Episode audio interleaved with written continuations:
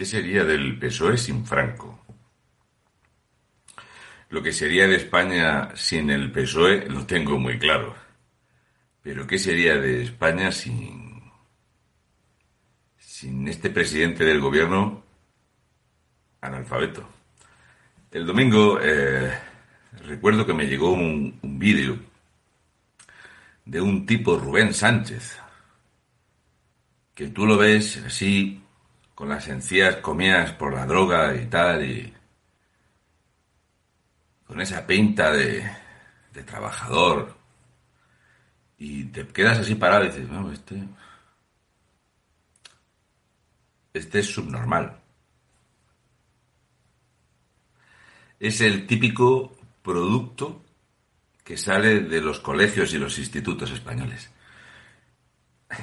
Yo recuerdo aquellos maravillosos años en Cartagena, cuando ardía todo, hasta la Asamblea Regional. Aquellas huelgas, Fesa en Fersa, Santa Bárbara. Era genial. Tenía, en aquel momento tenía tres hermanos en la Universidad Politécnica de Cartagena. Tres. Al mismo tiempo tenía tres estudiando ingeniería. Distinta, pero los tres ingeniería. Química, electrónica y mecánica. Y... Joder, era acojonante. Ingeniería. Y yo era la oveja negra de la familia. Por aquel entonces yo estaba en el instituto. Y todos mis hermanos eran socialistas. Pero no poco. Socialistas. Un poco más allá incluso. Yo recuerdo las conversaciones imbéciles que tenía con el mayor. No el mayor del todo, sino el que estaba justo encima mía. Que me calentaba la cabeza con la Biblia, la religión cristiana y no sé qué Joder, con 17 años tuvimos una traca gordísima. Dos veces eh, lo eché de mi casa, yo me fui de casa con 17 años a trabajar. Una fue por Zapatero, tal cual. Para él Zapatero era el mejor presidente que había tenido España, que iba a modernizar el país, que había traído los derechos a España y la otra vez fue por el fútbol, porque siempre ha sido muy barcelonista. Y recuerdo que vimos el partido de Old Trafford, ese, donde un árbitro que se llamaba Obrevo pitó como tiene que pitar un árbitro para que el Barcelona gane en Europa. Y recuerdo que antes de llegar a la prueba le dije yo a mi hermano, mira, déjalo, déjalo, déjalo, déjalo este partido lo gana seguro el Barcelona, lo gana seguro. Y con lo de Zapatero llegamos hasta ahí porque la discusión tomó un camino muy malo. Y estuvimos mucho tiempo. Mi padre tenía el carné número 48 del PSOE. Yo he estado un año y medio sin hablarme con mi padre cuando era un adolescente, porque yo era la oveja negra de la familia. En las bodas de oro de mi padre, mi padre decía que en España hacía falta un franco con 20 años y que en este país iba a pasar hambre por culpa de los hijos de puta del PSOE. Mi padre. Mi hermano, el siguiente a mí, lleva votando a Vox dos elecciones. Mi otra hermana, ingeniera, que era muy, muy, muy, muy socialista, en cuanto empezó a tener en clase, porque es profesora, más o menos el 70% de los alumnos que no les gusta el jamón de york, de repente le cambió el gusto político. Recuerdo una vez que me llamó para poder sacarla del aula por la que se le había liado con los nenes allí. Se la comían viva. Cosas que pasan. La cosa es que creo que Pancho Antonio, cuando no está en Kenia, Senegal, no sabe qué hacer. Pancho Antonio es esta persona que deja bien a las claras que Rubén Sánchez no es que sea especialmente subnormal, sino que es el típico español. Esa masa de socialistas que toman y toleran muy bien la corrupción socialista y que toleran muy, muy bien, muy, muy bien ser un vago, un drogadicto y un gandul, que el socialismo con tal de que les votes te va a dar una buena migaja. Incluso si tienes suerte, viendo lo que se ve en algunos ayuntamientos que estoy recorriendo, puedes prosperar mucho siendo un absoluto paleto y un sinvergüenza. ¿Habéis visto a Oscar Puente? El de la colección de relojes. Verás, Oscar, mira, esto es un Casio. No la Shakira, el otro. Oscar Puente tiene una colección de relojes que vale más que el piso donde estamos nosotros metidos. Por supuesto. Estamos locos de contentos. Este fin de semana inauguran un pub debajo de nuestro piso. Así ya el crío no va a ser el único motivo para no dormir. La cosa es que Pancho Antonio, en el año 2023, ha decidido darse un paseo por Ucrania, que no ha confundido con, con Kenia, porque allí no son tan morenos. Él todo lo que sea moreno es Senegal.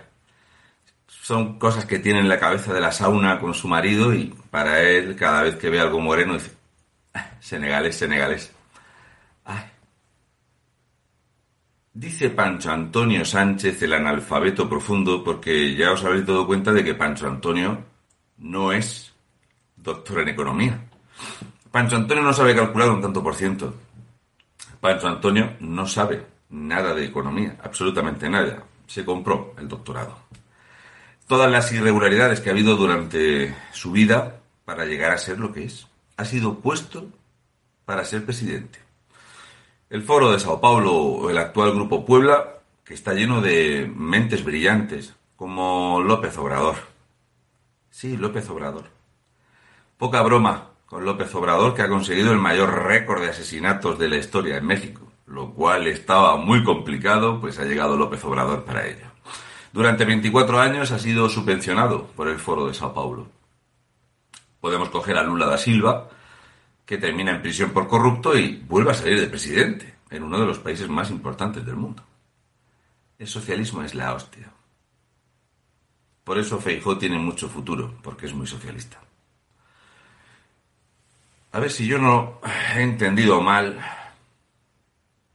Pancho Antonio iba sin corbata. Sí, ¿qué pasa? Estoy aquí en Ucrania. Sí, hemos cogido unas chatarres Wagen, conocidos como chatarranques, oxidados, comidos de mierda. Estuvieron llenos de cieno hasta la tapa. Igual que le mandamos unos aviones llenos de mierda y productos militares caducados y escombro y basura, y estamos haciendo un mamoneo de venta de escombro que con estos tanques de alta tecnología, muy eficientes en 1979, le vamos a dar un vuelco a esta guerra. Porque España, si hubiera recibido en el siglo pasado ayuda internacional, no hubiera sufrido lo que sufrió. Porque España en el siglo pasado, en esa guerra que no olvidamos, escúchame, Pancho, ¿en qué guerra has estado tú, Pancho? Cuéntame. Verás, eso que hacéis con las toallas en la sauna del suegro y tal, eso no es una guerra. Un campo de nabos no es un campo de minas. ¿Sabes lo que te quiero decir, Pancho? Es que confunde las cosas. Lo más cerca que has estado tú de una guerra fue cuando negociabas para capturar a un carnicero en la guerra de Yugoslavia. Y resulta que tú y un operativo tuyo hizo que se fugase el carnicero porque avisasteis de que llegabais. Esto, cuando esté en Cuenca, os lo voy a contar. Porque en Cuenca vive un guardia civil de ese operativo, que les costó mucho trabajo rodear a ese hijo puta, y Pancho Antonio movilizó las tropas de la OTAN que llegaron allí con helicópteros y sirenas para que se fugara, porque no había pactado lo que tenía que pactar. ¿Has explicado eso, Pancho? ¿Has explicado cómo se intercambiaba a 14 cascos azules a cambio de dejar masacrar una ciudad. ¿Lo has explicado, Pancho? qué cosas. La muerte que ha traído la ONU es increíble. Pero bueno, volviendo al tema. Tú has dicho que el problema de todo esto es que no llegó ayuda internacional en la guerra civil española. ¿Esto qué pasa? ¿Que te lo han dicho Alejandro Amecagar, el director ese de cine, que le damos dos millones de euros para que haga películas totalmente realistas, ¿verdad? Como esa de Cuando acabe la guerra? Tal que sí. Donde aquel referente legionario era medio analfabeto. Mira, Pancho, te recomiendo que vayas conmigo de visita a Belchite. Visitar Belchite conmigo es distinto de visitar Belchite con las guías que te pone el gobierno de Aragón, de Lambán. Para toda la gente de Aragón y los aragoneses, vosotros medís el socialismo por los problemas que os han traído los cocainómanos, por las ojeras de Belloc, por la ruina de Zaragoza, por la auténtica política de maltratar a Huesca y a Jaca en deferencia con otras partes, por cómo se le pone el culo a Cataluña y por qué la extrema izquierda critica la agricultura aragonesa cuando la inmensa mayoría de la cantidad de porcino que hay proviene de Cataluña. Pero veréis, lo más grave no es haber tenido a Belloc, haber arruinado Zaragoza y haber dejado que políticos cocainómanos, cocainómanos profundos destrozasen la comunidad autónoma.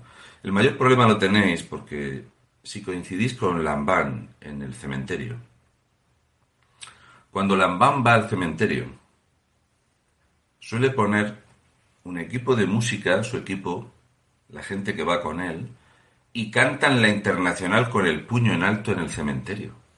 Lambán. El que es del otro socialismo. Lambán es un enfermo absoluto. Y es de esa gentuza abducida por las mentiras de la guerra civil. Mucha gente a lo mejor no se imagina a Lambán haciendo esto, pero os, a ver si tengo suerte y os puedo entrevistar a algunos vecinos de Gea de los Caballeros que os confirmen que Lambán se pone el puño en la cabeza de estos que se saluda así, como si fuese un asesino como Durruti. Bien. España no recibió ayuda internacional en el siglo pasado. Quizás se refería a Pancho Antonio a que España tuvo un general que es el único general que ha vencido a los ejércitos comunistas en combate. Solo hay uno. Estados Unidos jamás ha vencido al comunismo en combate. Nunca. De hecho, eh, en, España se dio la coincidencia de que soldados estadounidenses y soldados rusos combatieron juntos contra los legionarios y los requetés. Por cierto, los legionarios y los requetés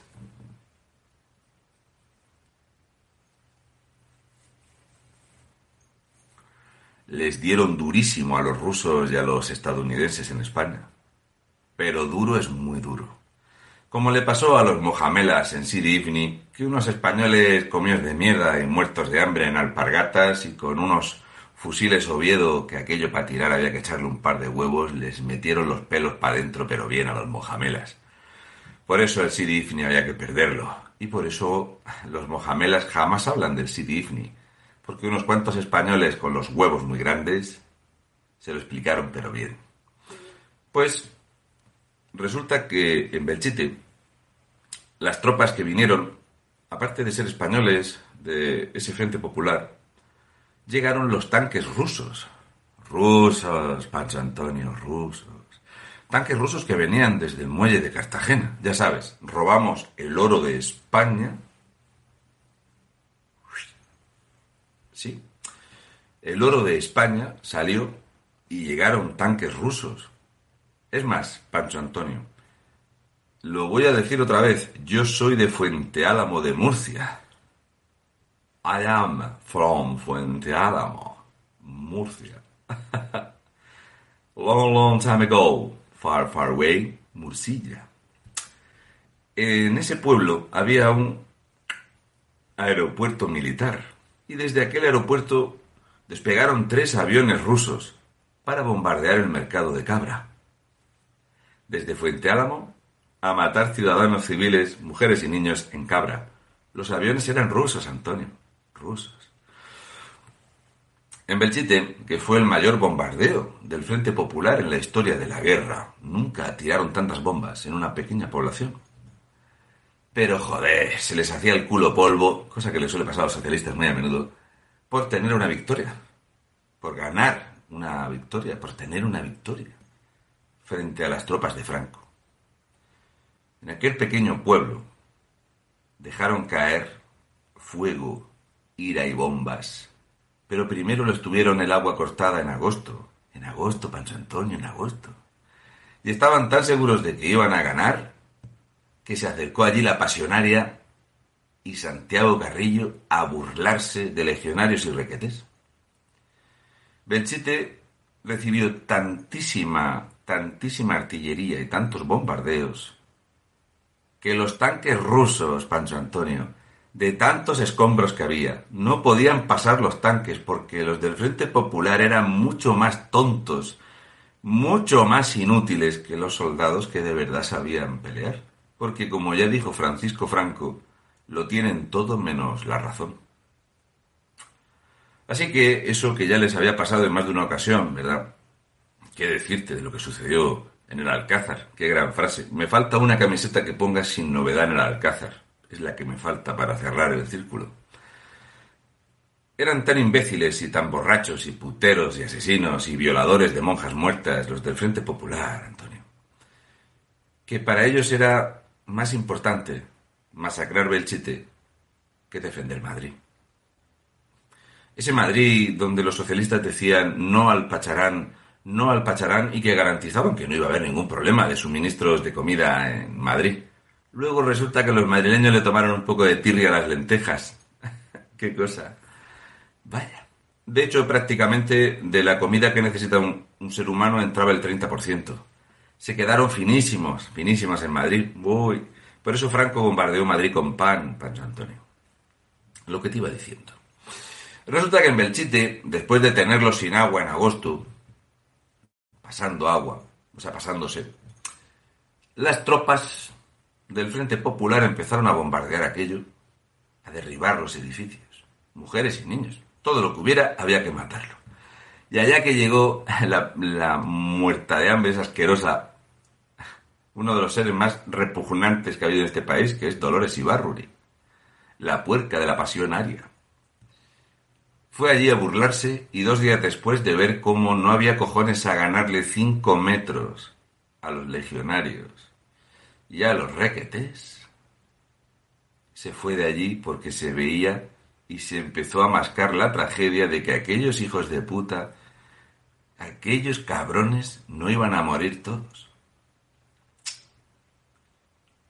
Tantos se empeñaron y tantas bombas tiraron en Belchite que perdieron Madrid. Desde luego Zaragoza ya no tenía nada que hacer y la batalla del Ebro hubiera sido muy distinta si no se hubieran empeñado en Belchite. Pero la cosa es que en Belchite el Frente Popular contaba con tropas estadounidenses y tropas rusas. Yo sé, Pancho, que tú eres un puto analfabeto, un sectario de mierda, el típico lambán. Más joven que lambán, pero tenéis la cabeza igual. Veréis, yo sé que Echenique lleva una bolsa aquí para recoger la caca, pero para vosotros es muy difícil abriros otro culo en la cabeza, tanto a Lambán como a Sánchez. Sí, el odio hacia los legionarios y los requetés viene de Belchite. ¿Cómo llamarías tú, Pancho Antonio, el hecho de que los barcos rusos, de que las tropas estadounidenses combatieran en contra de las tropas nacionales en España? Y es más, ¿cómo llamarías tú a los años después de acabar la guerra, donde España estaba embargada internacionalmente, no como Cuba? España estaba embargada. toda la ruina y el hambre que hubo en España, traída por ese disparate que fue el socialismo y el comunismo en este país, que vuelve de nuevo a, asolar el país. Después estuvimos embargados, no teníamos con quién negociar. De hecho, España tuvo que empezar a producir y a fabricar y a generar porque desde fuera no podía llegar nada. Habíamos perdido el dinero, las reservas de oro, las colecciones, el genocidio que hubo contra los cristianos. Verás, Pancho Antonio. La gente como yo que tiene varios hobbies, uno de los que tengo, pues casualmente, es del tema militar. En España quedan muchos tanques rusos de la Primera Guerra y de los que mandaron en la Guerra Civil Española. Rusos, Pancho Antonio, rusos. Porque tú, Pancho Antonio, siempre has dicho que tu compañero largo caballero, ese montón de mierda asesino hijo de puta, quería transformar España en una república satélite de la gran URSS de Joseph Stalin, que ondeara la bandera roja en los edificios oficiales y que aquí no hacía falta democracia, que esto iba a ser una dictadura proletaria. Así que, Pancho Antonio, resulta que a ti te molesta en Ucrania la guerra entre Rusia y Ucrania cuando tu referente intelectual es Largo Caballero, que quería que España fuese parte de la gran Unión de Repúblicas Socialistas Soviéticas.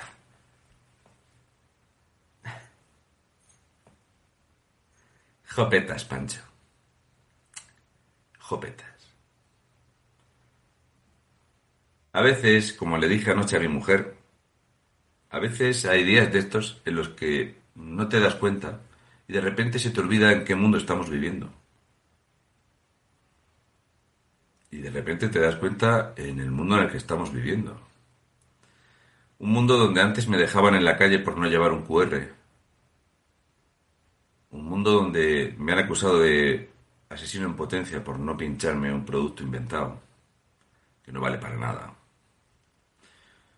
Un mundo donde eh, en estos años estamos siempre con Francisco Franco, el mejor político que ha habido en España, porque no era político.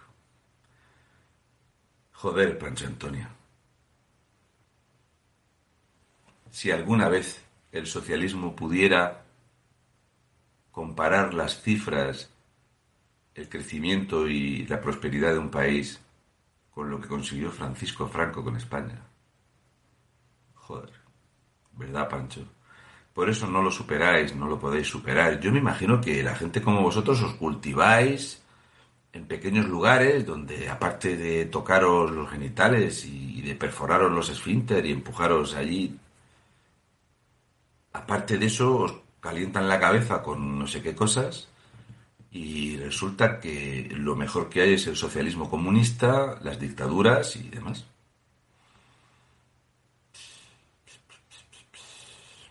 No sé, Pancho Antonio.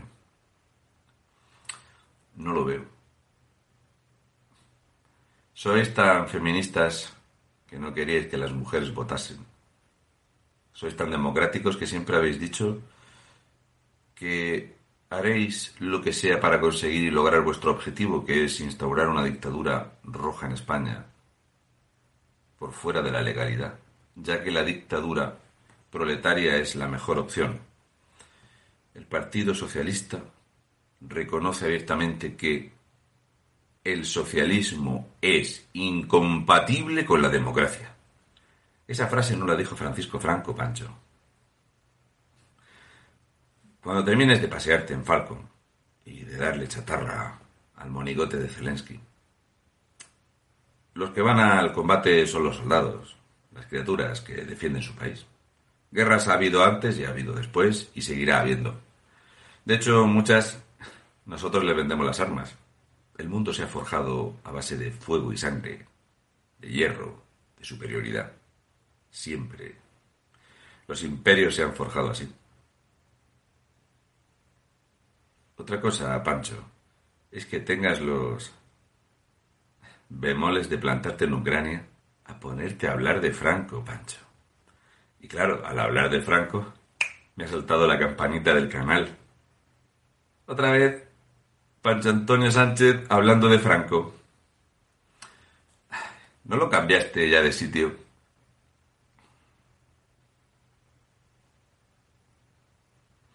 A ver si el problema no iba a ser la ubicación de los restos mortales de Francisco Franco. A ver si el problema es otra cosa con Franco. Que hay que inventarse una historia y cambiar la historia para que la gente no hable de Francisco Franco, el mejor político de España, de la historia. Por cierto, Pancho, te voy a dar una pista. Esta mañana he estado en un colegio que se llamaba Colegio Francisco Franco. Ahora le han cambiado el nombre. Hay muchos colegios con tu nombre, Pancho. Arriba España. Y que sepáis que lo tienen todo, menos la razón.